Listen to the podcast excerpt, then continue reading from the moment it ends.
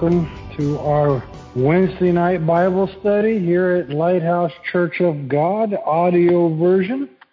Let's take a moment and ask the Lord's blessing. Father, we thank you again for the opportunity to come together to study your word.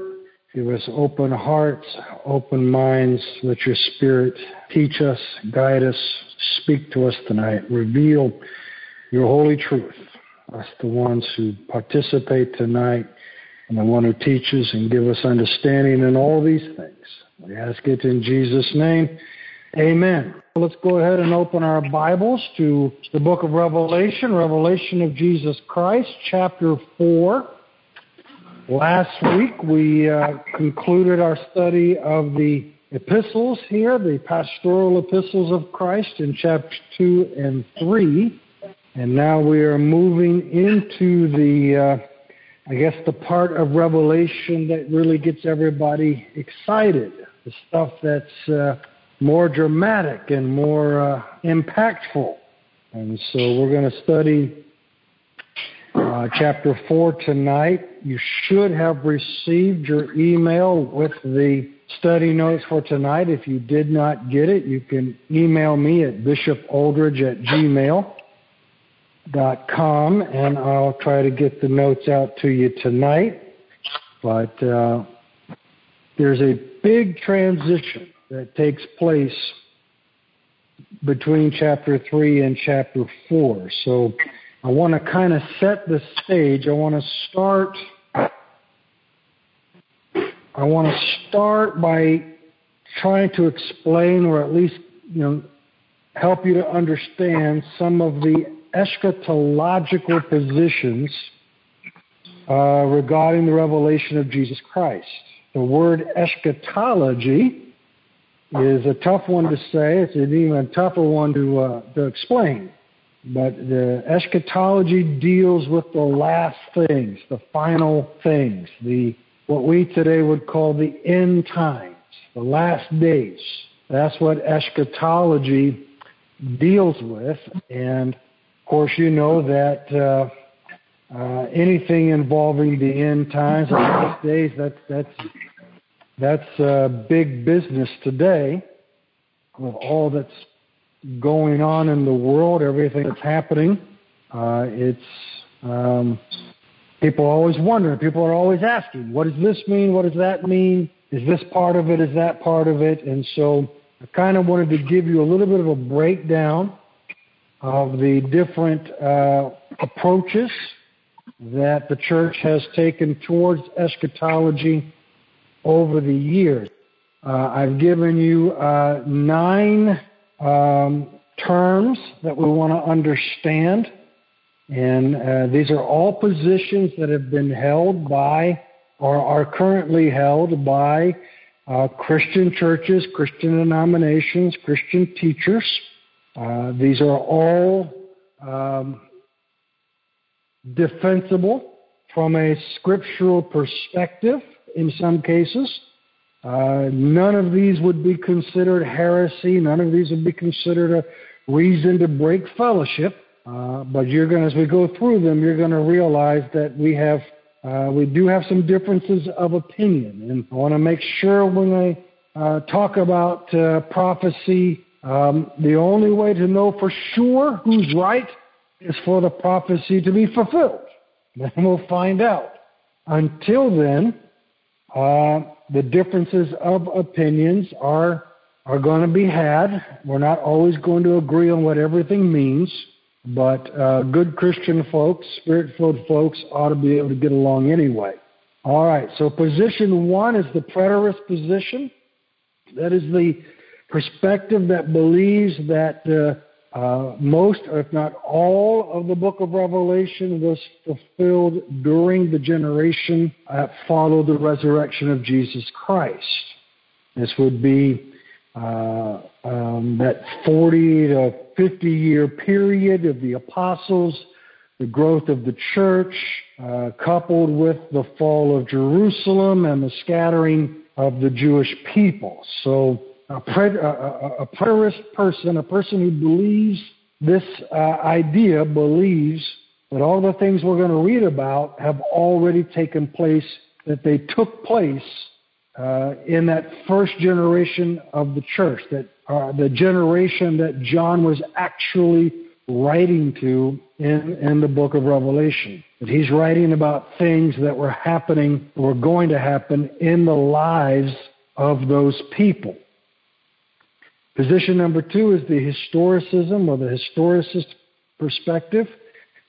Uh, those who hold this position believe that the things of the book of Revelation are fulfilled progressively over the entire age of the church. So they would tell you that over the last 2,000 years, uh, many of these things have already happened. They've already been fulfilled as the as the history uh, in the history of the church, and that everything's just kind of building up to the last event, which is the return of Jesus Christ.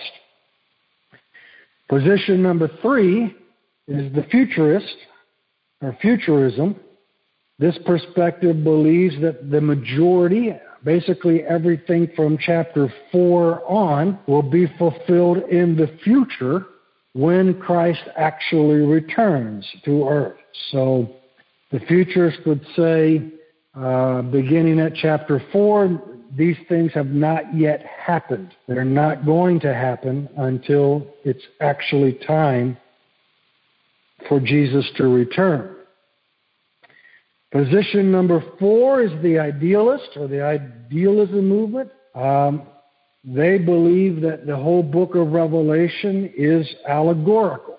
They believe it's a, a, a description of uh, the, the, the general battle between good and evil, between God and, and, and, and Satan, and, and that it's uh, really it's more like a parable or an allegory. They don't expect anything uh, in this book to actually literally happen. Uh, so, you know, in, in their mind, an earthquake is not an earthquake. It's it's some change of power in the heavenly realm, that sort of thing. Position number five is something called premillennialism. This is the belief that Christ will return before the millennial age. Millennial means 1,000. Uh, the book of Revelation speaks of a 1,000 year period which Christ rules on the earth. So a premillennialist is someone who believes that Christ will return before that age. There are basically three types of premillennials, and they are divided basically over when they believe the rapture and resurrection of the righteous will happen. So you have one group that believes it will happen before the tribulation begins. You have one group that believes it will happen sometime during the tribulation. And you have one group that believes it will happen at the end, after the tribulation. Uh, all of those perspectives are still premillennial because the tribulation itself happens before the millennial reign. Position number six is post-millennialism. That's the position that Christ will return after the millennial age.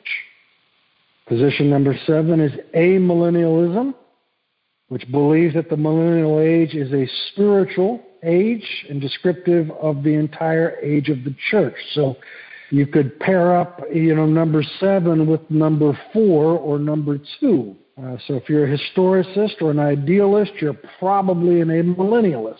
Um, position number eight is something called dispensationalism.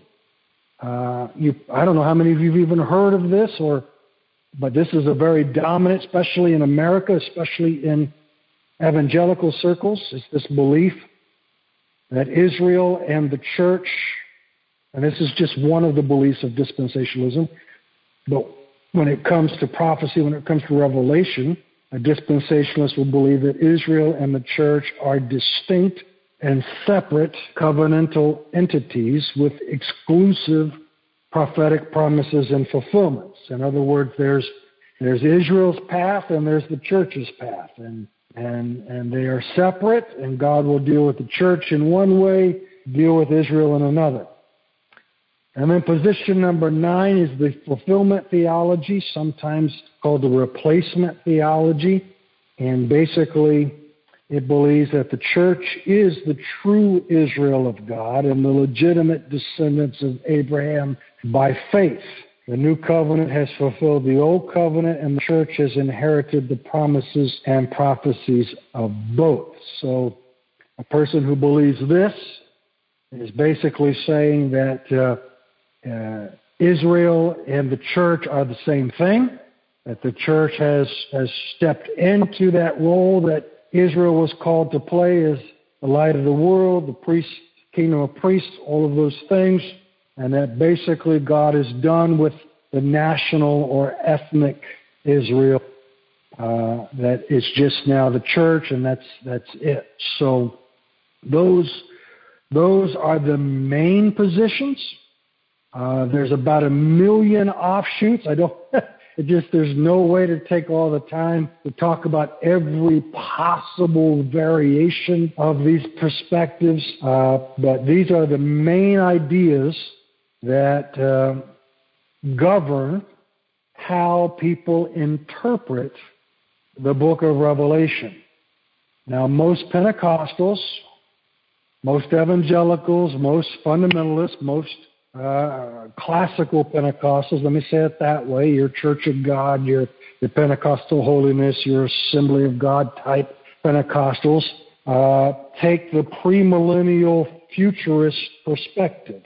In other words, we mostly believe that the events that begin in chapter 4 have yet to take place. And we have reasons why we believe that. Um, but uh, we're going to go through that as we get into this chapter. So, why do we take the futurist premillennial view? Why are we not preterists? Why are we not historicists? Well, in some passages we are. Let me let me start there. If you go back to Matthew chapter 24, there's one specific prophecy that Jesus gives in Matthew 24 that was literally fulfilled in the generation of, of those who heard it. And that's the one about uh, the temple in Jerusalem, not one stone being left upon another. That actually happened in Matthew 24 are, are in the lifespan of, of the, the early church. The Romans invaded Jerusalem in uh, about uh, AD 6, or Israel in about AD 67. Judea, they, uh, they conquered Jerusalem. And they did tear down the temple, and every stone was, was moved out of its place. So you say, well, that, if that happened, then that means that all of this stuff has happened. Well, it means that that event has happened. But for the premillennialists, for the futurists, there are two specific prophecies, what we consider the two most important and the two most necessary of all the end time events that have not taken place. There's there's nothing in history that can be interpreted as these events taking place. The first of these is the physical return of Jesus Christ to the earth. Uh, I think we would have noticed if Jesus had come back to, to this earth. I, I believe we would have that would have made some news. Uh, since that has not happened, we, we believe that these things are yet to become in the future. The second is the bodily resurrection. Uh, those two events go together the return of Christ and the resurrection of the dead. These are the two key prophetic end time events that there is no historical precedent, no event in history which can be interpreted as fulfilling either one of those. So, because of that, because there is no record of Christ returning, and because there is has been no uh, general resurrection of the dead, we hold to the position that the events beginning in Revelation chapter 4 have yet to take place. All right, so let's look at Revelation chapter 4. When we closed out uh, chapter 3, Jesus was standing at the door. He was knocking. He was asking to come in.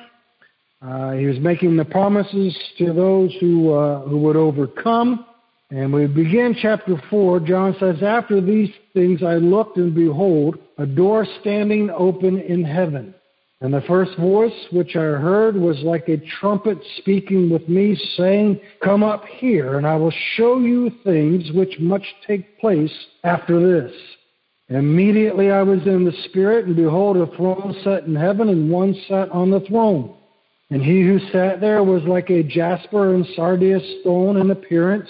And there was a rainbow around the throne in appearance like an emerald, and around the throne were 24 thrones. And on the thrones I saw 24 elders sitting, clothed in white robes, and they had crowns of gold on their heads. And from the throne proceeded lightnings and thunderings and voices. Seven lamps of fire were burning before the throne, which are the seven spirits of God. Before the throne, there was a sea of glass like crystal, and in the midst of the throne and around the throne were four living creatures full of eyes in front and in back. The first living creature was like a lion, the second living creature like a calf, the third living creature had the face like a man, and the fourth living creature was like a flying eagle. The four living creatures, each having six wings, were full of eyes around and within. And they do not rest day or night, saying, Holy, holy, holy, Lord God Almighty, who was and is and is to come. Whenever the living creatures give glory and honor and thanks to him who sits on the throne, who lives forever and ever, the 24 elders fall down before him who sits on the throne and worship him who lives forever and ever and cast their crowns before the throne, saying, You are worthy, O Lord, to receive glory and honor and power. For you created all things, and by your will they exist and were created. All right, so that's chapter 4. All right, so he begins with the reference to a door open in heaven.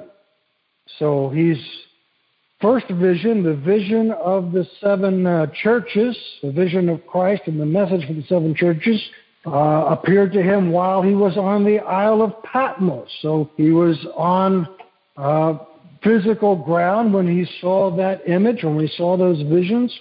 But now his attention has been, has been redirected from earth to heaven. Now, this open door, this may be a reference to the, uh, to the church of Philadelphia. Notice in chapter 3 there, the message to the church of Philadelphia, Christ promised to set before them an open door that no one could shut. He also promised to keep them from the hour of trial. So if this is a reference to that, we have sort of a a, uh, an, a fulfillment of, of that promise.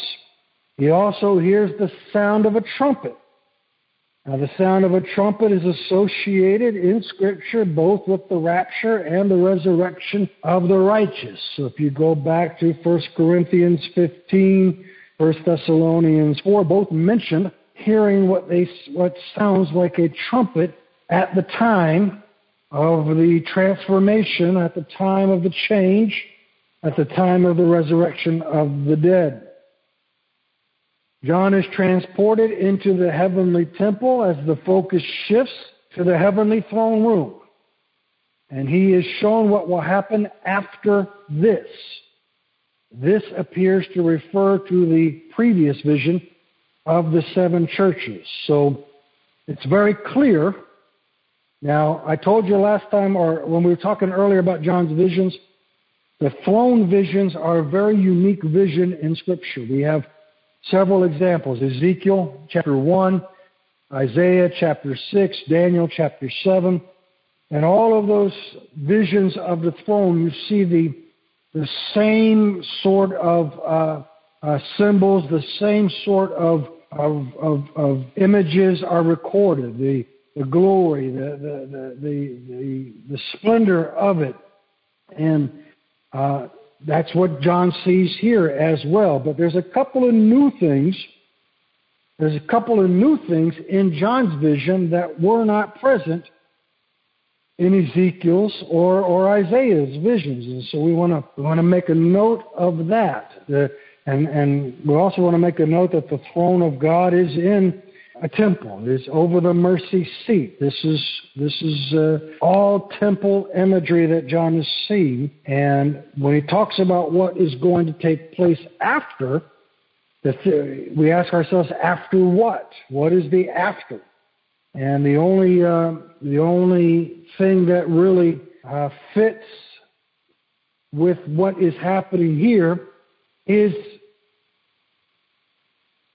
after the after the messages or after the fulfillment of the promises that were given to the churches in chapter 2 and chapter 3. So let's review that very quickly because you're going to see this all all of these things you're going to see in the next uh, uh, 17, 18 chapters. The prophecies concerning the overcomers may now be fulfilled. What were those promises? They were in order. Promise number one was they will eat of the tree of life in the midst of the paradise of God. Promise number two is they will not be hurt by the second death. Promise number three is they will eat of the hidden manna. Promise four is they will receive a new name. Promise five is they will be given power over the nations. Promise six, they will be given the morning star. Promise seven, they will be clothed in white garments. Promise eight, their names will not be blotted out of the book of life. Promise nine, their names will be confessed by Jesus before the Father and his angels. Promise 10, they will be kept from the hour of trial which shall come upon the earth. Promise 11, they will be pillars in his temple and bear the name of God and be part of the New Jerusalem. And promise number 12, they will sit with him on his throne. Keep these promises in mind. As we read through the rest of Revelation, you are going to see examples where each of these promises is actually fulfilled or, or referred to in this in this part of, of John's prophecy. So that's a, that's really, I think, a strong indicator of the timing of when all of this is going to take place and where the church will be when all of this takes place.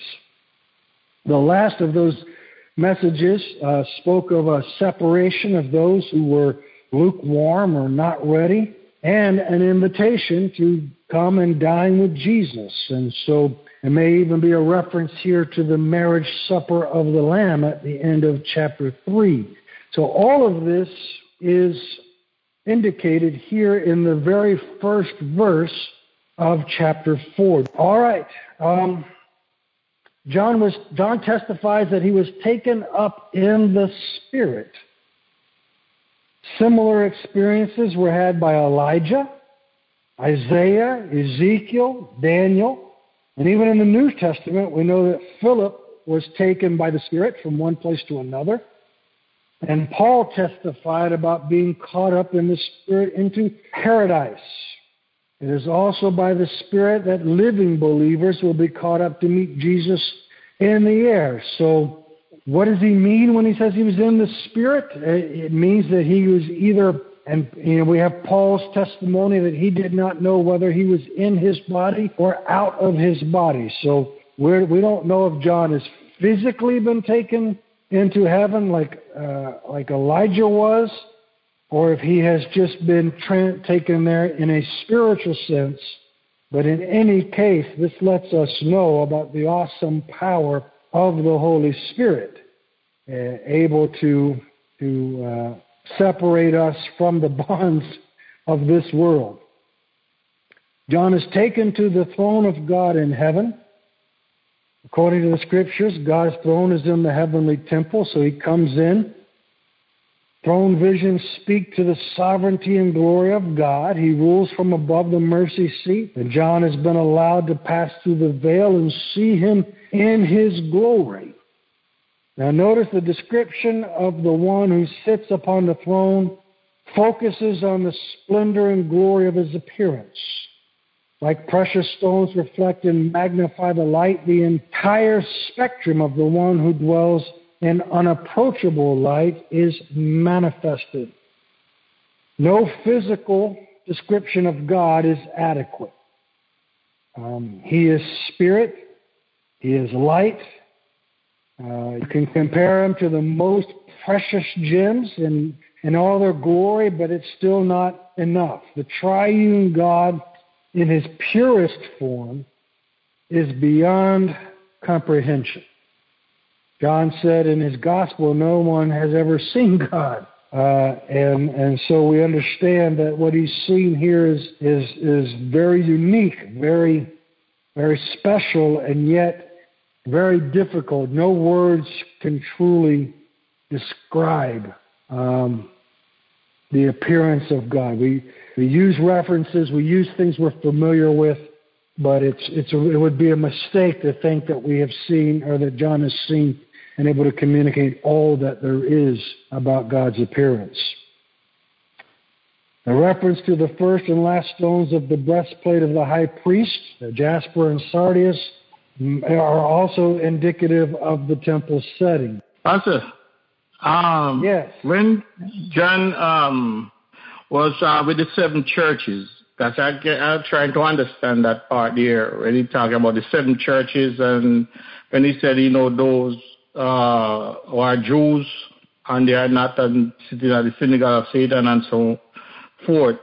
But uh, uh, I was talking about the Jews. What about the Gentiles? How um, would you explain that part here, the Gentiles coming? The Gentiles? Yeah. In, in because regards remember, to... I was talking about the seven churches and then with the Jews and so forth. Well, yes, we know that there was a lot of conflict in the early church uh, between the Jews and the Gentiles, and the Jews were claiming a, a priority of the law of Moses. The Jews were claiming a necessity of circumcision and and um, and of following the Jewish uh, ritual to the Gentiles, and and I think what Jesus was saying to the Gentiles there was that they that they they that these people who were claiming claiming this special privilege or claiming uh, this authority or this priority as Jews uh, were not really true uh, uh Jews in the sense of their relationship with God. Remember, remember what Paul wrote and this is where we kind of get into the conflict between Israel and the church. Is Israel, are, are Jews and Gentiles really part of the same body? Are they different?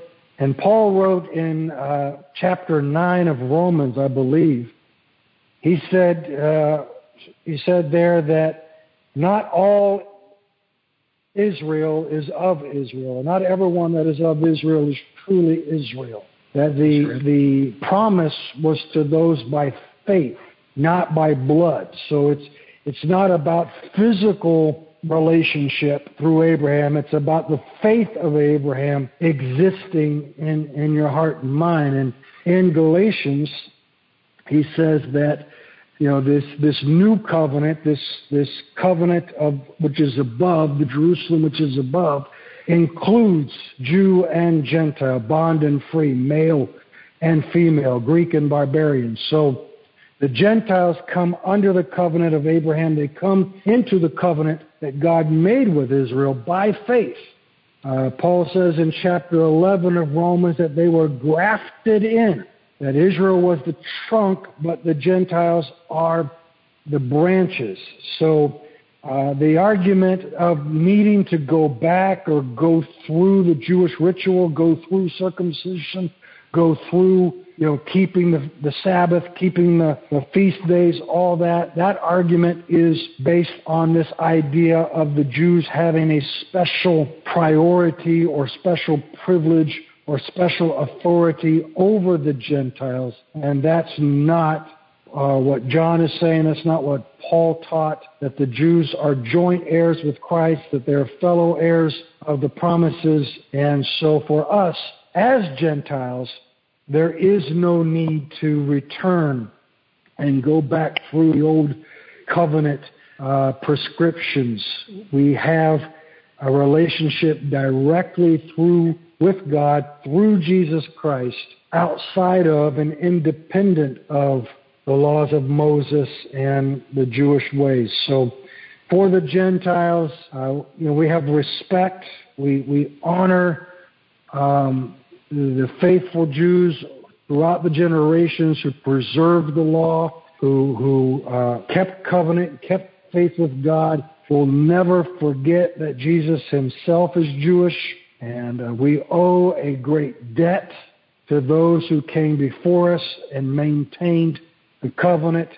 But we are not second class citizens. We are fully and completely uh, inheritors of the promise. And so that, that statement that he will make them who, who are lying about what we have to do uh, come and worship before our feet and know that we are loved, know that we are chosen and just as chosen. Remember, the Jewish argument was that they were chosen, that they were special. They were a special treasure to God, a peculiar people exclusive to God, and and uh, and that made them uh, you know different from everybody else. That made them special, and uh, they believed that God loved them more than He loved anybody else.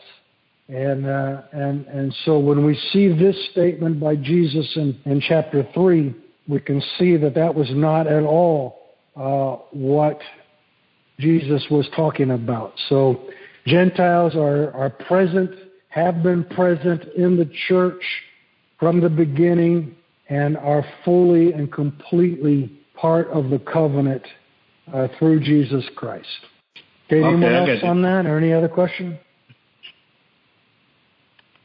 Excuse me. Um, does that mean that where the scripture mentioned that in Jesus Christ you are neither Jew nor Gentile? Yes, that's, that's from Galatians. That is from Galatians. There, there, there is no, and, and, and I want to, you know, this, this sounds sometimes when people talk about this, you know, it's almost like we're trying to put, uh, you know, put Jews down. That, that's not at all the case. They had a particular uh, relationship with God through covenant to bring, uh, to preserve the knowledge of God and, and to teach the nations about God and to be the people through whom the Messiah would come.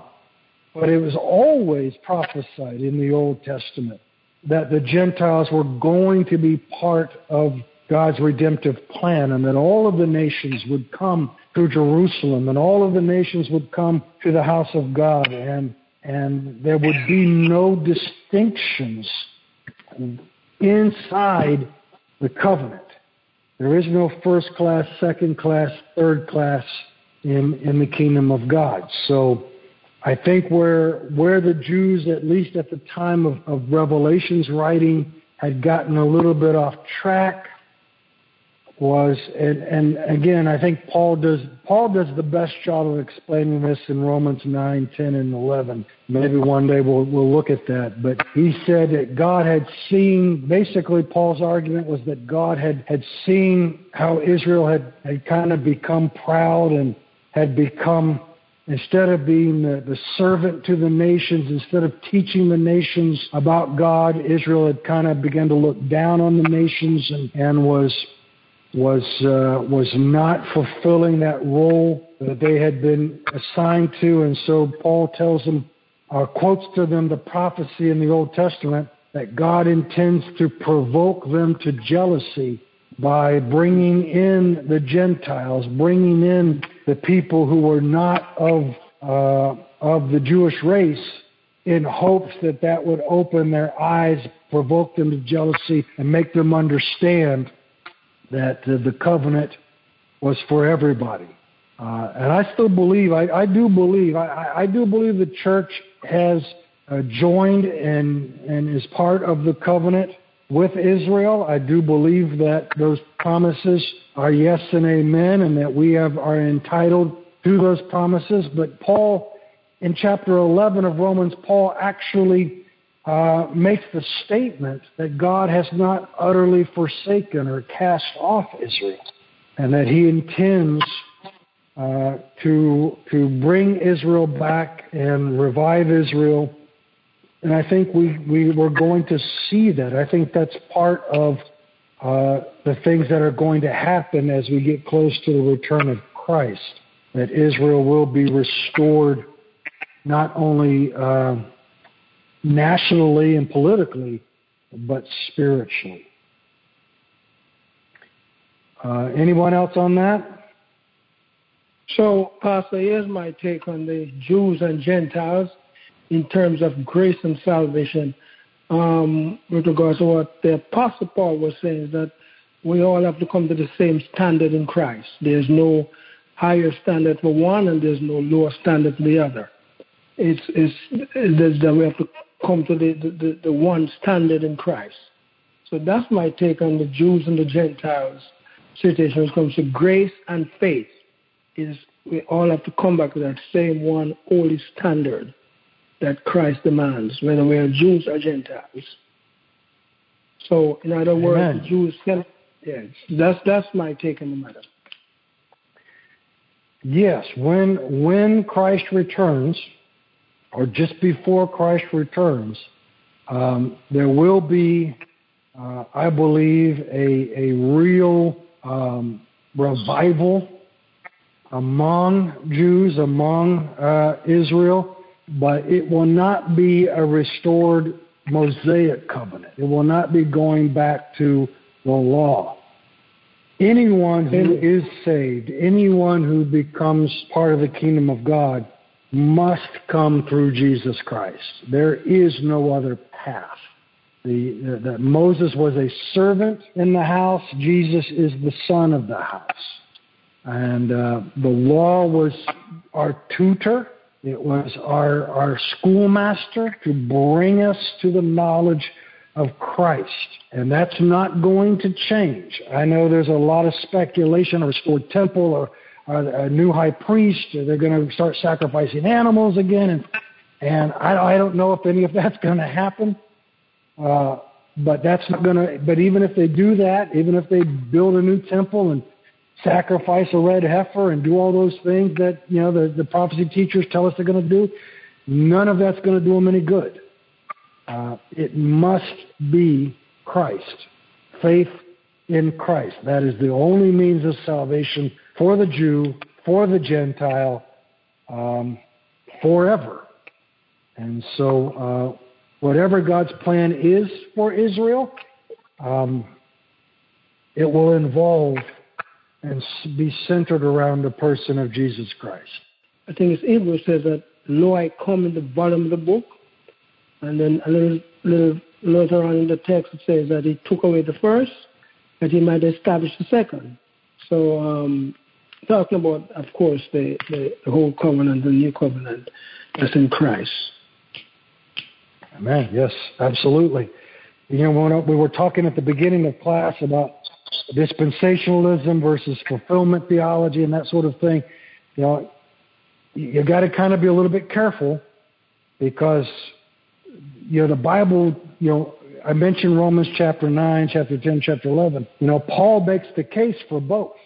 In chapter 9, he says that not everybody who's part of it, not everyone in Israel is of Israel. So that there's a that there's a spiritual Israel and a and a and a and a physical Israel. So that's that's fulfillment theology. That is that is the church are the descendants of Abraham by faith. That's you know that's Galatians. That's James chapter two. That's you know that's that's that's everything that we believe when it comes to being justified by faith. The just shall live by faith. That's all that's Romans 4. That's all uh, the church as the new Israel, the, the branches grafted into the tree. But then Paul turns around in chapter 11 and says, But God has not cast off Israel. So God still has a plan for the Jewish people. That's dispensationalism. That's so you, you, you again when I when I say that these these eschatological perspectives are all in one way or another um, supported scripturally, and that good Christians can believe any and all of these things. That's what I'm talking about. The Bible makes the case in both uh, in, in both forms. So again, once we see everything fulfilled, everything completed, Christ has returned, it will all make perfect sense. Until then, we sort of see through the glass darkly and make the best uh, estimates that we can. All right, so the next thing that he sees there is the 24 thrones and the 24 elders.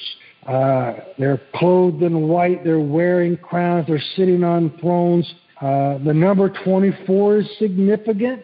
It's the number of priestly orders uh, that serve in the temple. So remember, we're talking about a temple vision, a throne vision from the temple. Who attends the temple? The priest. Who are the priests? Who are the ones that attend the temple? Uh, in the Old Covenant, in the Levitical Covenant, there were 24 orders that would take turns. Each, each I think it was two week uh, assignments. So um, that number 24 can also, uh, in some people, interpret it to mean 12 of the church age, 12 of the uh, Old Covenant age. But I think I think we can look at it and see a little bit clearer that the word elders uh, are an elder is a representative leader of a community. The word elder is is never used for anything other than human beings in the Bible. Um, white robes are used throughout Scripture to symbolize righteousness. Crowns are mentioned all over the New Testament as reward for victories. And we have the promise in chapter 3, verse 21 of those who overcome will sit on the thrones with Christ. So I think when we put all that together, I think we're pretty safe in, in, in interpreting the 24 elders as a representative order of believers who have received their rewards and are now seated with Christ. So that raises the question. You know, no mention is made of how they were chosen or how they came to be present in the heavenly temple. Um, we're not told how they got there, but certainly the rapture of the church could explain their presence there. Remember, I said there were some differences between Ezekiel's vision, Isaiah's vision, and and uh, and John's. This is one of those differences. In Ezekiel's vision and in Isaiah's vision, they both see the throne, they both see the, the glorious appearance, they both see the angels, the cherubim, but John's vision is the only one of the throne visions that includes the 24 elders, the saints. And so I think that's very significant. To me, that's very significant in, in in sort of introducing the idea that the church, or at least a representative portion of the church, has somehow been taken into heaven and has come, and the, the fact that they have crowns and white robes indicate that they have passed through the judgment seat of Christ. And so, um, even though it's not mentioned directly here, I think something very significant has happened. Something has happened to the church. When we last saw it in chapter 3, it was on earth. It was going through trials and tribulations. It was going through uh, doctrinal battles. It was dealing with persecutions. In chapter 4, we see what appears to be the church, but now the church is glorified. Now it has received the white robes and the crowns. Now it's sitting on the thrones. So if we ask the question, what can explain the difference between chapter 3 and chapter 4? What events could have taken place to move the church from its earthly position to its heavenly? Well, the Bible only really gives us uh, one option, and that is that the church has been has been taken up, has been caught up to the throne of God. So uh, again, I told you before the rapture is not dealt with directly in John, so the best we can do is make some educated guesses. But this is certainly one place where it would seem it would seem to to fit. Does anyone have a, a comment or question there?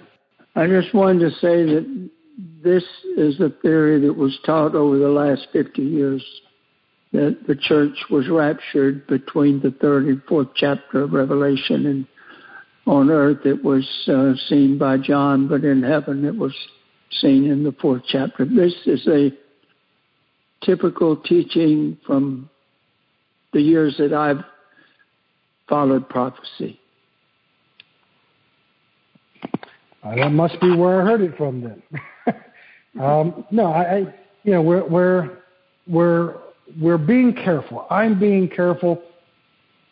When you take on the responsibility of teaching Scripture, one thing you really have to be careful to do is check any prejudices or preconceived ideas and just teach what's there. Just teach what's actually there. The rapture is not mentioned here directly.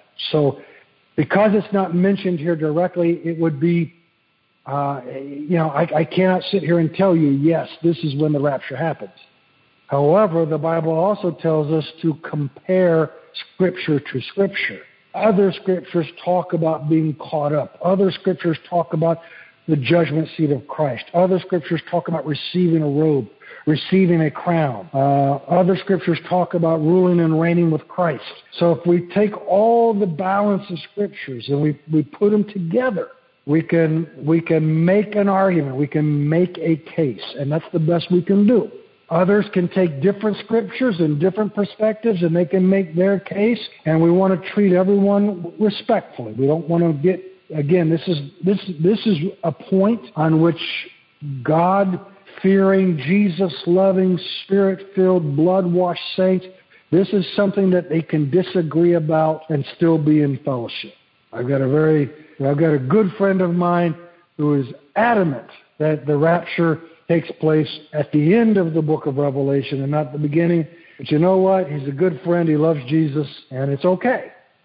It gives us something to argue about, and that's kind of fun sometimes. All right. Anyone else? Yes, Pastor. Um, I'm just wondering, um, angels, uh, I don't think angels are uh, ever seen in Revelation um, on thrones or wearing crowns. So um, that would support you. That's verse 8. Uh, um, so that would support um, the, the view that, of course, has to be the church. angels are never really seen, uh, you know, on thrones or wearing crowns. Yes, you're, you're correct about that. Um, this position of authority, this sitting on thrones, this ruling and reigning, this was a promise to the church. It was never, never a promise to any angels or any, any other beings.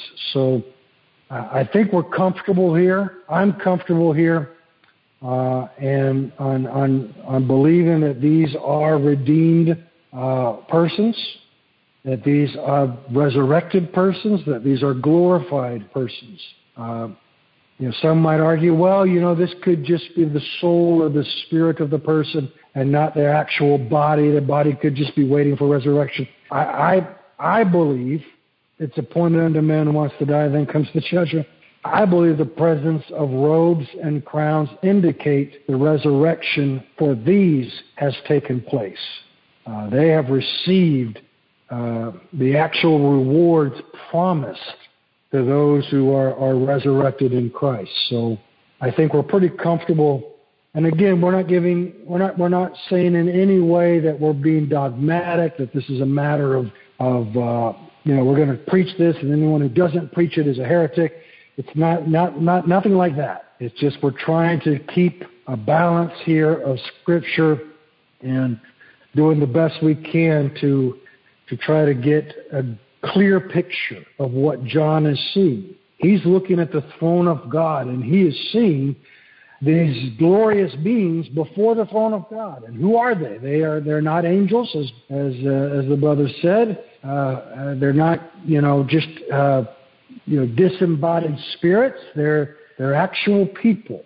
And the, and again that 24 orders thing it may be uh, that you know each one of us will have an opportunity uh, to serve before the throne of God for a period of, of time. You know, because these orders do uh, repeat themselves and replace themselves. So uh, we may all uh, be there in eternity, and, and won't that be uh, won't that be something? Amen.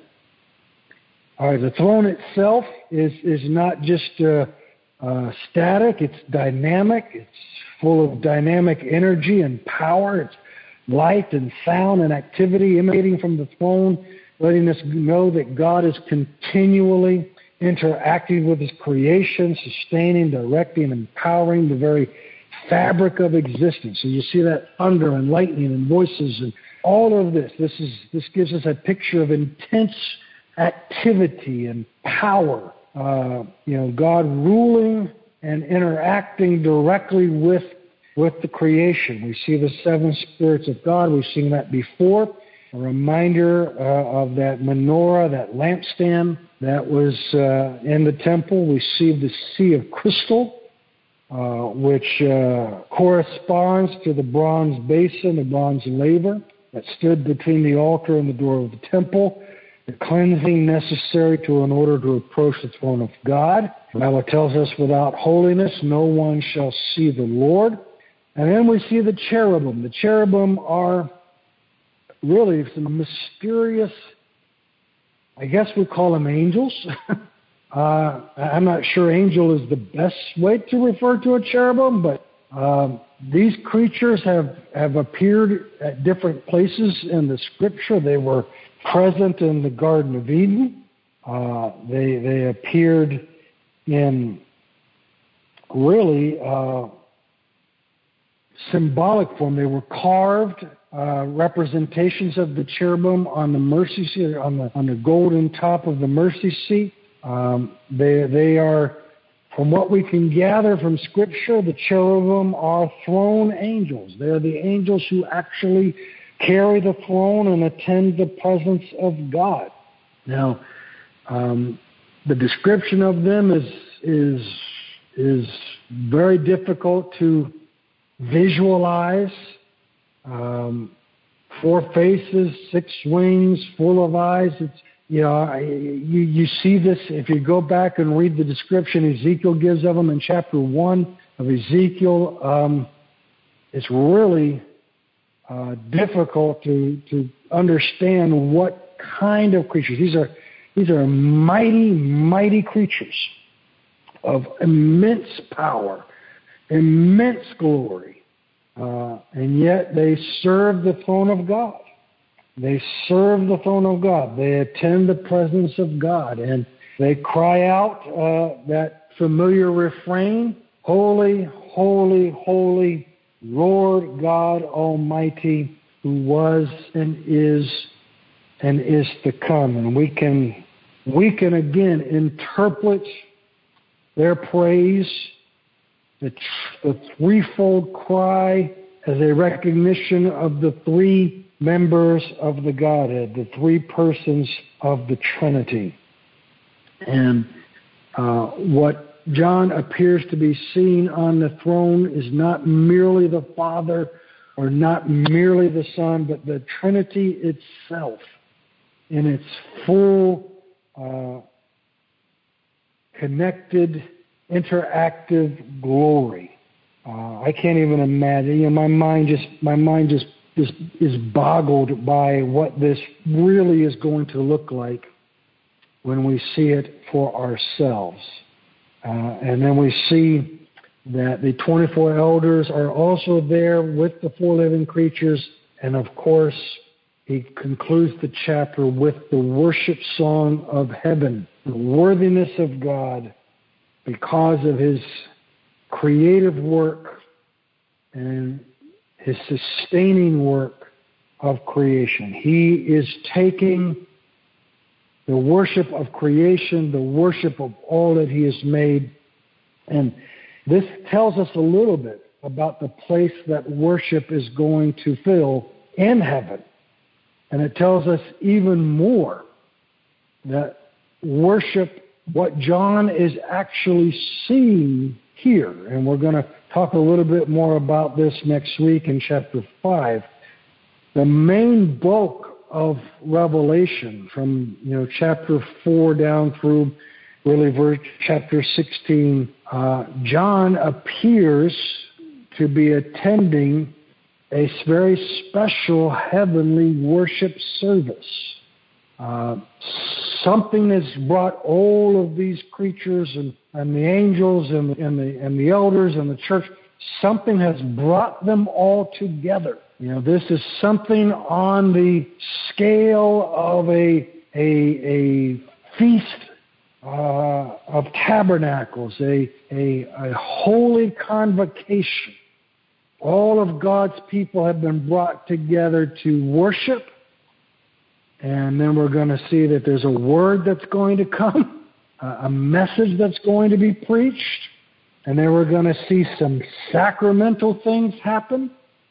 And then we're going to see how all of this impacts life and on earth and the kingdoms of the world. Um, I think at this point we're gonna we're gonna we're gonna come to a close for tonight, but we'll take any comments or questions that anyone has at this point, and um, and then we'll deal with chapter five next week. Does anyone have anything, uh, any questions or anything to share on chapter four? Pastor, um, one more thing I want to ask about um, when John did get the vision and he was writing, and he said, and when he said to write these into a book, and then some of it he said, "Don't write it." What that was, what that was meant to to him. Yes, the the part which you're referring to, where he says, "Don't write what the the." That's I think in John chapter ten, where he tells them to to not uh, write down the things that the thunders had spoken. Um, we're, we're, not that far yet, but the revelation, yeah, yeah, the, the thing, the, th- yeah, the things that John was told to write, uh, he did write, and and record yeah. and Revelation is the record of those things. What he was told not to write in the book he was commanded to eat um, yeah. is is something that was just not meant. And of course, um, we can speculate into why certain things God, you know, God always keeps some things to Himself. He tells us what we need to know, but he, he, he tells us everything we know, but he doesn't tell us everything he knows. And so mm. there's a part of this that is a mystery. There's a part of this that was not shared or not to be shared. And uh, we have to kind of accept the sovereignty of God on that. But the parts that he was allowed to write down, uh, we have the record here, and we can, and we can uh, we can be blessed by what God allowed to be shared. But um, when we get into uh, further chapters, we'll go into that a little bit deeper, and, and maybe we can come up with a couple of reasons why some things may not have been for John to share. All right. Well, praise the Lord. I appreciate you being with us tonight. Everyone, have a good week.